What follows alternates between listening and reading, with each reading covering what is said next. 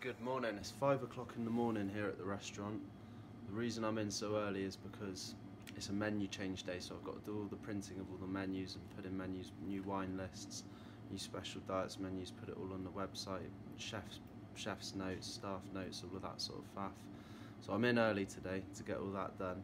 I'm just stood in front of the area I've spent most of my time recently, and it's the wash-up area it's the wash-up area at the restaurant. Basically, what happened is we had to sack a recent washer-upper because he was telling us he was ill while he was working cash in hand at another restaurant So what I had to do actually is to go down to that other restaurant and ask them when he was next on his shift, and they gave me that information. Gave me that information by mistake.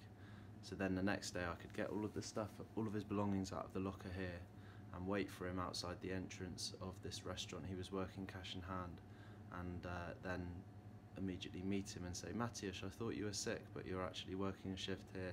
Here's all, belong- here's all your belongings. We've got no need for you now at, this, at our restaurant. Okay, you're sacked. So I've done one or two sackings now. Well, I've done about, I think about five or six sackings at the restaurant now. But I've never done one in such a drama- uh, dramatic way as that, or as satisfying as that one. Um, I don't really. There's some when you're sacking someone for the fact that they're they're trying incredibly hard but they're just falling short. That's not easy to do. But to sack someone for lying you, uh, who's lying to you, I found that a lot easier. We've now got a new washer-upper who's much better, and I'm actually glad that it all played out how it did.